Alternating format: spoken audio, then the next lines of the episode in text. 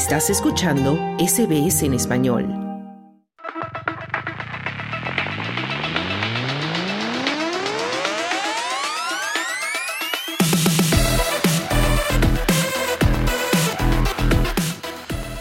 Y ya llegamos a tiempo de deportes. Se encuentra con nosotros nuevamente Mar Díaz. Mar, buenas tardes, ¿cómo estás? Hola Carlos, ¿cómo estás? Bueno, muy bien, y vamos ahora a hablar sobre los últimos resultados que tenemos de la Europa League. Pues sí, Carlos, porque ha habido sonrisas y lágrimas para dos representantes del fútbol español en la Europa League. El Villarreal estará en las eliminatorias de la, Europa League tras ganar 3-2 al Panathinaikos, con suspense en un partido muy reñido tras ponerse 3-0 en el minuto 47. Al mismo tiempo, el Betis, por desgracia, complicó su futuro en la Europa League tras perder en Praga en la quinta jornada de la primera fase del torneo. El mal resultado se arregló después con el, empate 1 a 1 del Glasgow Rangers contra el Aris Limassol, un resultado que permitirá a los españoles seguir primeros de su grupo, aunque se jugarán el pase en la última fecha en casa ante el equipo escocés. En el resto de los partidos del segundo turno, Liverpool venció al Lask austriaco 4-0, mientras que Bayer Leverkusen venció a Haken sueco 2 a 0. En el duelo de históricos, el Marsella se impuso in extremis al Ajax por 4-3, un resultado que clasifica a los franceses y deja fuera de Europa a los neerlandeses, Carlos. Bueno, y continuamos hablando ahora de fútbol, pero esta vez es la despedida de una de las grandes estrellas de fútbol que a sus 38 añitos cuelga los botines. Pues sí, Carlos, el lateral brasileño Felipe Luis ha anunciado su retiro de fútbol. Como tú bien dices, a sus 38 años se ha retirado después de dos décadas de carrera deportiva. Según dice, fue una, una decisión muy difícil, ya que, según afirma él, hubiera querido jugar hasta los 45 años. Pero debido a problemas físicos, el brasileño ya no podía jugar al mismo nivel y eso fue uno de los motivos por los cuales ha decidido parar ya su carrera.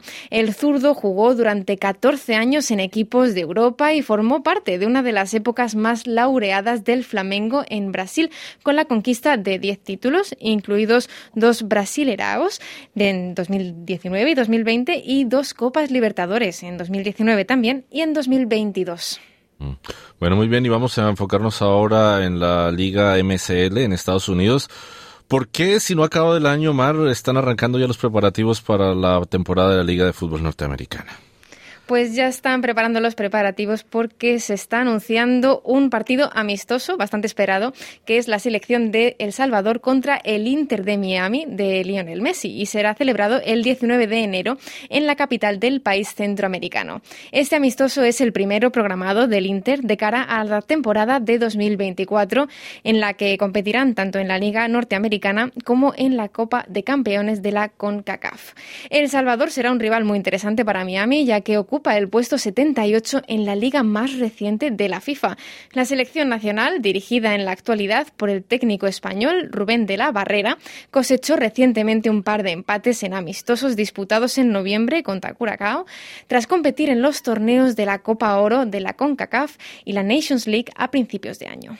Bueno, y ahora vamos al fútbol femenino, Mar, porque después del Mundial muy exitoso aquí en Australia y Nueva Zelanda, vimos cómo masivamente las personas, el público estaba asistiendo a los estadios. El fenómeno ha seguido con los Juegos de las Matildas y en otras partes del mundo también vemos como en España y en varias partes incluso de Inglaterra se están viendo masivamente o están yendo a los estadios masivamente las personas, pero ahora desde la FIFA están pidiendo más difusión de partidos femeninos. Cuéntanos.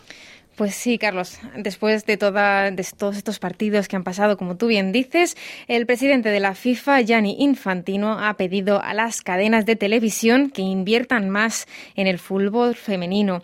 En un discurso ante la Unión Europea de Radiodifusión, el presidente de la FIFA afirmó que las cadenas deberían pagar un precio justo por los derechos comerciales de los partidos femeninos.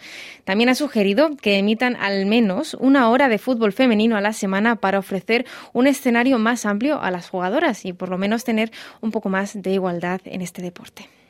Bueno, muy bien, y vamos a terminar hablando, Omar, de básquet, porque en la NBA hay una estelar reincorporación tras una lesión. Pues sí, Carlos, el joven Bronny James, que es hijo de la superestrella de la NBA, LeBron James, ha recibido el visto bueno médico para regresar a las actividades del básquet cuatro meses después de sufrir un paro cardíaco durante un entrenamiento con su equipo universitario. Así lo ha informado su familia este jueves, así que bueno, Bronny James está ya listo para volver a la cancha. Bueno, muchísimas gracias, Mar, por la información deportiva. Muchas gracias, Carlos. ¿Quieres escuchar más historias como esta? Descárgatelas en Apple Podcasts, Google Podcasts, Spotify o en tu plataforma de podcast favorita.